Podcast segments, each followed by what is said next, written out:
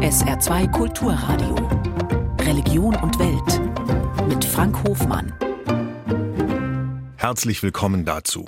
In unserer Sendung schauen wir heute nach Paris, wo die Reichspogromnacht vor fünfundachtzig Jahren ihren Anfang nahm. Sie erfahren vorab, über welche Themen die Herbsttagung der E K D, der Evangelischen Kirche in Deutschland, diskutieren wird. Und wir gucken auf ein Thema, das heute im Saarland auf Straßen präsent sein wird. Das Thema Abtreibung. Wird eine Frau ungeplant schwanger, dann steht sie vor einer sehr schwierigen Entscheidung. Schwangerschaft fortsetzen und die Lebensplanung möglicherweise völlig über den Haufen schmeißen oder die Schwangerschaft abbrechen. Es gibt verschiedene Beratungsstellen, die Frauen in einer solchen Situation helfen. Eine davon ist Pro Familia und Eva Szalontai ist bei mir im Studio. Einen schönen guten Tag. Guten Tag. Das ist eine ethisch sehr schwierige Frage. Abtreibung ja oder nein. Da gibt es die Generation der Großeltern möglicherweise, die sagt, ein Kind kriegst du immer groß. Die Elterngeneration ist da vielleicht schon etwas flexibler und sagt, Kind, überleg dir das gut. Und dann gibt es auch die religiösen Hardliner, die lassen da gar keine Kompromisse zu. Die sagen, Abtreibung ist die Tötung eines Menschen und widerspricht dem christlichen Glauben. Frau Szalontai, wie ist es? Erstmal ganz nüchtern gefragt. Wie ist die Rechtslage denn in Deutschland und welche Position vertreten Sie? Es bleibt und ist eine Straftat, also der Paragraph zweihundertachtzehn ist auch im Strafgesetzbuch geregelt, aber es ist sozusagen nicht strafbewehrt. Es ist dann legal möglich, wenn man diese Beratung in Anspruch nimmt und drei Tage wartet ja. und der Abbruch von einem Arzt oder einer Ärztin durchgeführt wird. Unsere Sichtweise ist die, dass jeder Mensch, der schwanger werden kann, das Recht hat, sich für oder gegen die Schwangerschaft zu entscheiden. Wo liegt denn der Knackpunkt zwischen diesen Positionen? Also wie unterscheidet sich der Blick auf die Welt, auf die Gesellschaft bei den Befürwortern und den Gegnern von Abtreibung? Es hat was mit Weltanschauung zu tun. Es hat auch was mit dem Verständnis von Geschlechterzusammenleben zu tun. Diese radikalen Abtreibungsgegner haben ein sehr rigides Frauenbild. Es geht dort eigentlich nur binär zu. Die Geschlechtervielfalt wird überhaupt nicht mitgedacht. Und es gibt ganz traditionelle Frauen- und Männerrollen. Mhm. Und die Frauen gehören an den Herd, in die Küche, zu den Kindern. Und ihre Aufgabe ist es, Kinder zu gebären. Pro Familia hat jetzt mit Partnern als Bündnis für reproduktive Selbstbestimmung Saar eine Demonstration in Saarbrücken organisiert, die um elf Uhr begonnen hat. Sie ist als Gegendemonstration gedacht zu einer Veranstaltung unter dem Motto Marsch für das Leben. Das ist ja nun eine direkte, öffentlich wahrnehmbare Antwort auf die Demonstration dieses Aktionskomitees Christen für das Leben. Warum ist es notwendig, ähm, Abtreibungsbefürworter zu mobilisieren, so dass sie sichtbar auf die Straße gehen? Nach unserer Wahrnehmung gibt es einen großen gesellschaftlichen Konsens, dass es die Möglichkeit geben muss, Schwangerschaften legal abzubrechen. Lautstark in der Presse oder eben auf der Straße waren oder sind oft die Gegner. Hm. Und wir haben uns vor drei Jahren in Saarbrücken gesagt, also als Pro Familia, es reicht uns jetzt, dass einmal im Jahr auch vor unserer Tür äh, demonstriert wird gegen unsere Arbeit. Und wir wollten diesem diffamierenden, Menschenrechte missachtenden Diskurs was entgegensetzen. Sie haben in Ihrer Pressemitteilung geschildert, wie von wissenschaftlicher Seite aus die Organisatoren, teilweise die Organisatoren eingestuft werden. Können Sie uns das nochmal wiedergeben? Ein großer Teil dieser Menschen, die bei diesem Aktionsbündnis Christen für das Leben mitmachen, kommen aus dem Dunstkreis der Pius-Brüder. Mhm. Die haben hier in Sankt Anual ja eine Dependance und sind sehr rührig. Mhm. Das ist eine extrem konservative, also wissenschaftlich wird sie auch als äh, klerikal-faschistische Organisation bezeichnet, mhm. die immer wieder mit Holocaust-Leugnung auffällt, beziehungsweise letztes Jahr gab es auch einen Holocaust-Vergleich. Also man hat gesagt auf dieser Kundgebung, es müssten hier Stolpersteine verlegt werden für die ähm, getöteten Kinder, die in unserem Haus getötet würden.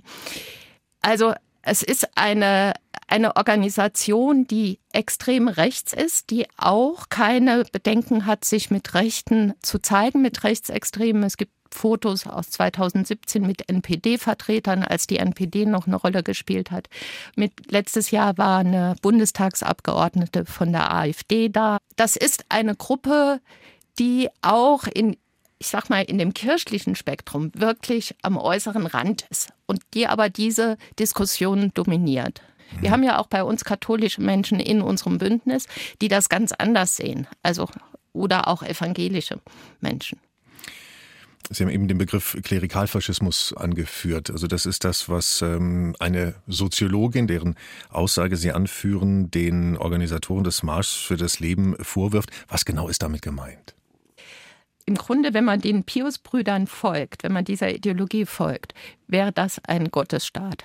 Ein Staat, in dem sozusagen Gott oder die Bibel oder die auslegenden Priester dann sagen, was man zu tun hat. Also das ist ja Teil einer faschistischen, geschlossenen Ideologie. Dann würde unser Leben bestimmt von diesen Regeln. Und alles, was damit nicht vereinbar ist, wäre ein Verstoß gegen die Gebote Gottes und die sind heilig.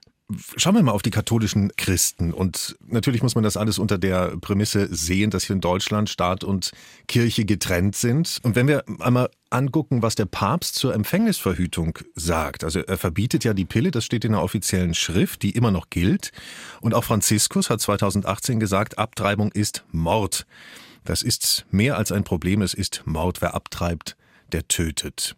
Kann man den Menschen, die dieser offiziellen Losung des Oberhauptes der katholischen Kirche folgen, dennoch einen Vorwurf machen? Also der Papst setzt sich hier über Menschenrechte hinweg. Ich möchte eigentlich niemanden einen Vorwurf machen, sondern nur sagen, es gibt Rechte für uns alle, die besagen, dass wir das Recht haben, jeder und jede von uns hat das Recht auf körperliche Unversehrtheit. Und dazu gehört auch, eine Schwangerschaft abzubrechen oder auch sie einfach äh, auszutragen. Mhm. Und diese Entscheidung obliegt mir als die Person, die dieses werdende Leben in sich trägt. Ja.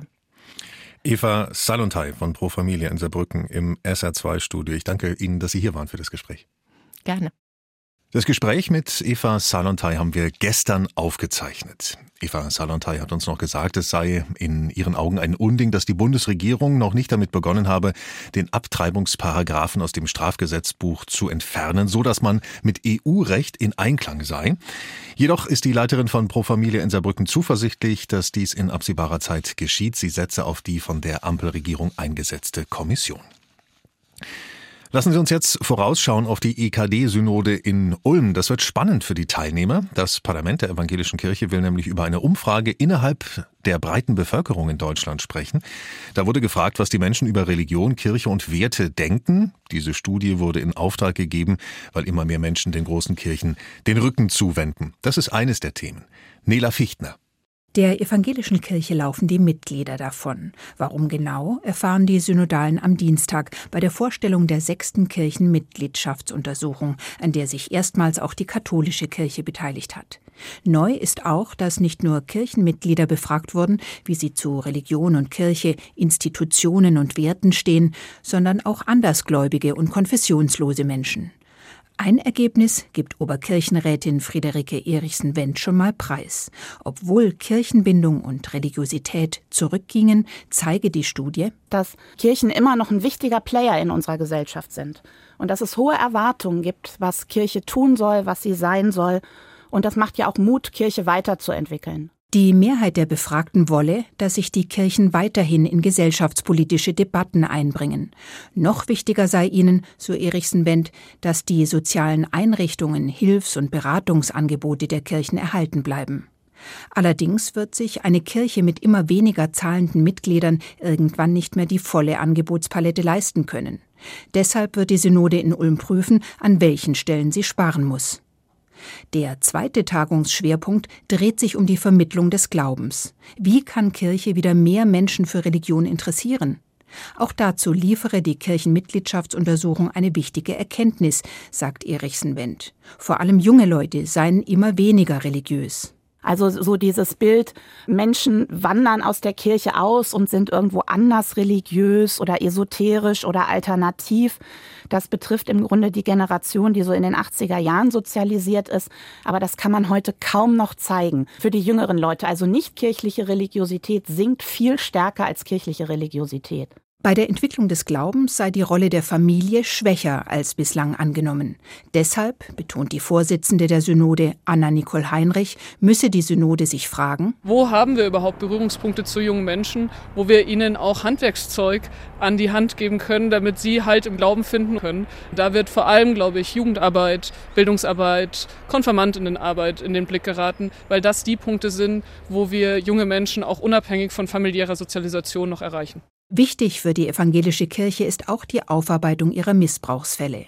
Seit eineinhalb Jahren arbeiten Betroffene und KirchenvertreterInnen im sogenannten Beteiligungsforum Sexualisierte Gewalt zusammen und werden den Synodalen in Ulm ausführlich darüber berichten. Ende Januar wird dann die erste große Missbrauchsstudie der evangelischen Kirche veröffentlicht. Die E K D-Synode tagt ab Sonntag, Start ist um neun Uhr dreißig und Sie können mit dabei sein, Sie selbst beim Auftakt, denn den Auftakt bildet ein Fernsehgottesdienst im Z D F. Das Motto der Tagung lautet: Ich glaube, darum rede ich. In dieser Woche hat Deutschland an die Reichspogromnacht vor fünfundachtzig Jahren erinnert. Damals in dieser Nacht vom neunten auf den zehnten November neunzehnhundertachtunddreißig gingen die Nationalsozialisten dazu über, gegen die jüdische Minderheit im Dritten Reich unverhohlen und offen mit Gewalt vorzugehen. Hunderte Synagogen wurden verwüstet, tausende Wohnungen und Geschäfte, eintausenddreihundert Menschen verloren ihr Leben. Drei Jahre später begannen dann die systematischen Massendeportationen. Vorwand für die Übergriffe in der Nacht auf den zehnten November neunzehnhundertachtunddreißig war ein Attentat in Paris. Ein siebzehnjähriger Jude war auf einen deutschen Diplomaten losgegangen. Aus Paris, Stefanie Markert. Die Reichspogromnacht habe in Paris begonnen, erinnerte der Direktor des Shoah-Memorials Jacques Frey an einen weniger präsenten Fakt. Ernst vom Rath, Sekretär d'Ambassade. Ernst vom Rath war Sekretär an der deutschen Botschaft in Paris. Ein polnischer Jude, Herschel Greenspan, hat am siebten November neunzehnhundertachtunddreißig aus Protest gegen die Deportation von Juden ein Attentat auf ihn verübt. Am Nachmittag des neunten November erlag vom Rath seinen Schussverletzungen. Die deutsche Presse hatte nach dem Attentat die These einer Verschwörung des Weltjudentums entwickelt und Vergeltung gefordert. Der ideale Vorwand, um Juden zu jagen und sie massiv zur Auswanderung aus Deutschland zu zwingen. Die lang geplante Zerstörung jüdischer Geschäfte und Synagogen, die Reichspogromnacht, beginnt. Herbert Traube hat sie in Wien erlebt, mit vierzehn. Da wohnt er mit Eltern und Schwester unweit einer Synagoge. Ich bin in der Nacht aufgewacht durch das Geschrei auf der Straße, als man begann, die Synagoge zu plündern und in Brand zu stecken. Und ich habe das angehört, diese fürchterliche Hetzreden. Und das war für mich ein, ein Trauma. Die Familie kann später nach Frankreich fliehen. Traube ging in die Resistance, später in die Fremdenlegion, befreite Stuttgart. Heute spricht der elegant gekleidete, fast hundertjährige Zeitzeuge in Schulen. Er weiß, der besiegt geglaubte Antisemitismus, er lebt weiter. Und es verstört ihn, dass es in Frankreich keine große Reaktion der Bevölkerung gebe. Ja, eine Demo am Sonntag, aber... Eine Demonstration, es ist nur ein Beweis, dass sich die Regierung äh, bemüht, gegen den Antisemitismus aufzutreten. Gut, aber sonst kommt nichts raus dabei. Der Marsch gegen Antisemitismus in Paris zersplittert zudem mehr, als er eint, denn die Extremrechte will mitmarschieren. Frankreichs Kulturministerin Rima Abdul-Malak ist optimistisch und entschlossen. Wir werden nicht nur demonstrieren, wir müssen auch handeln, täglich an Unis, in den Medien und sozialen Netzwerken. Es ist eine Riesenaufgabe. Das geht über Ausstellungen. Ich schlage vor, sie in den rund vierhundert mobilen, digitalen Museen, die es in ganz Frankreich gibt, zu zeigen. Es geht über Schulmaterial, Theaterstücke und Filme. So kann man Klischees vorbeugen, gegen den wachsenden Hass angehen und die reiche jüdische Kultur entdecken. Vor dem Hintergrund eines in beiden Ländern dramatisch ansteigenden Antisemitismus soll es auch deutsch-französische Initiativen geben, erklärte die Bundeskulturbeauftragte Claudia Roth. Denn der Antisemitismus ist ein Angriff nicht nur auf jüdisches Leben, sondern er ist ein Angriff auf die fundamentalen Prinzipien unserer Demokratie und geht uns wirklich alle an. Das Gedenken ging bis ins Heute. Claudia Roth verurteilte wie alle Redner den Horrorangriff der Hamas auf Israel, hatte aber auch den Mut zu fordern, das Leben der Zivilbevölkerung in Gaza sei zu respektieren. Genau wie Zeitzeuge Herbert Traube, seit fast hundert Jahren Humanist. Mein Wunsch wäre, dass es endlich Netanyahu, dass er aufhört mit dem Angriff auf Gaza und dass er dort die Zivilisten tötet, dass er damit aufhört.